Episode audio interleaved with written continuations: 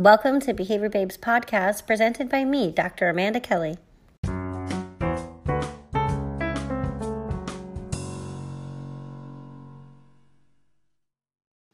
Hi, Dr. Amanda Kelly here, wanting to provide for you a little bit of information about the advocacy and the importance of advocating for the dissemination of our field.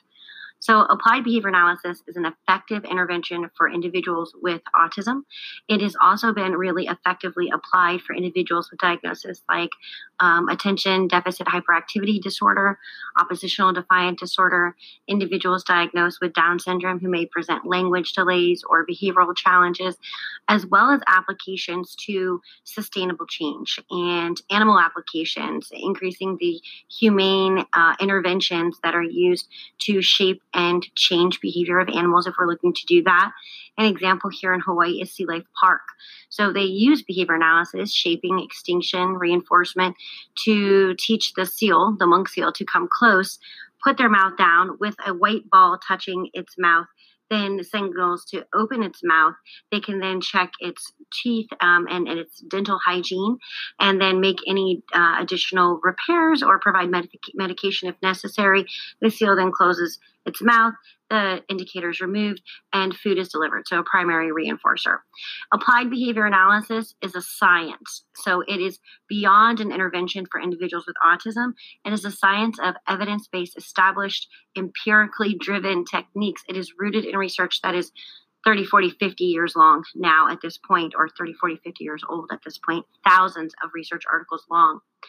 The importance for disseminating our science is that we truly, as behavior analysts, believe that behavior change can be achieved, whether that's organizational, individual, or systemic change that we are talking about.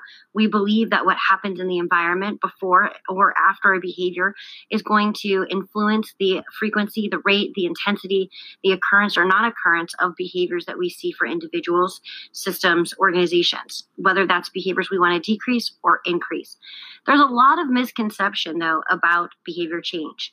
Is it behavior modification? Are we coercing somebody? Are we doing something against their will?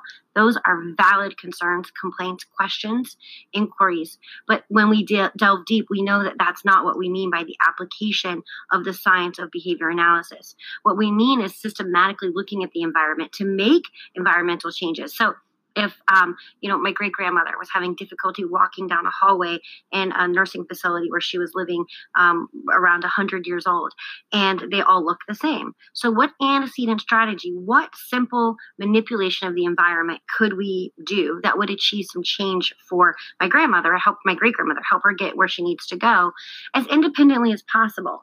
And that's important for maintaining dignity for our clients for ourselves for anyone who is recipient of behavior change procedures. So what we did was we used her favorite color. We put purple on the hallway, just some tape, and we put red and green down other hallways. They've later since painted those hallways because it, it was an effective antecedent environmental manipulation or change alteration that impacted important uh, independent uh, success and behavior change for those who are residing in that nursing facility. Um, why do we need to advocate? We need to advocate because we want to dispel those myths. Because if we are thinking or others are thinking of our science as something that it's not, then we're not all going to be starting on the same page and be able to um, know what we're talking about and make sure that we are not just having differences in our semantics and the meanings of words, but that it's truly that we have a difference of an opinion or that we have a congruence with our opinions and making sure that we're on the same page with our operational definitions and what we mean by the science is an excellent place to start. If you do not, if we do not define our science, other people will they will take the opportunity to say that it's what they do, that it doesn't require the level of rigor and training that we know that it does require.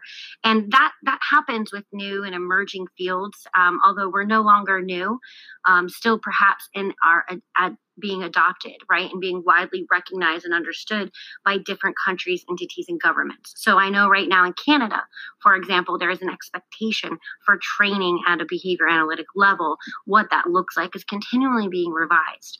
What is happening in the Middle East is that families are getting more and more educated and they're getting more and more access.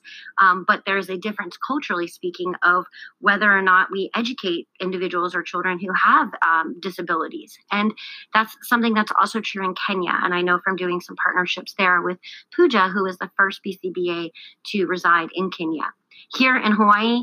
Why is it important? Because we want to make sure that we're collaborating, that we're being efficient and effective with our time, that we are helping families get services they need in remote areas um, across, you know, some pretty significant geographic barriers.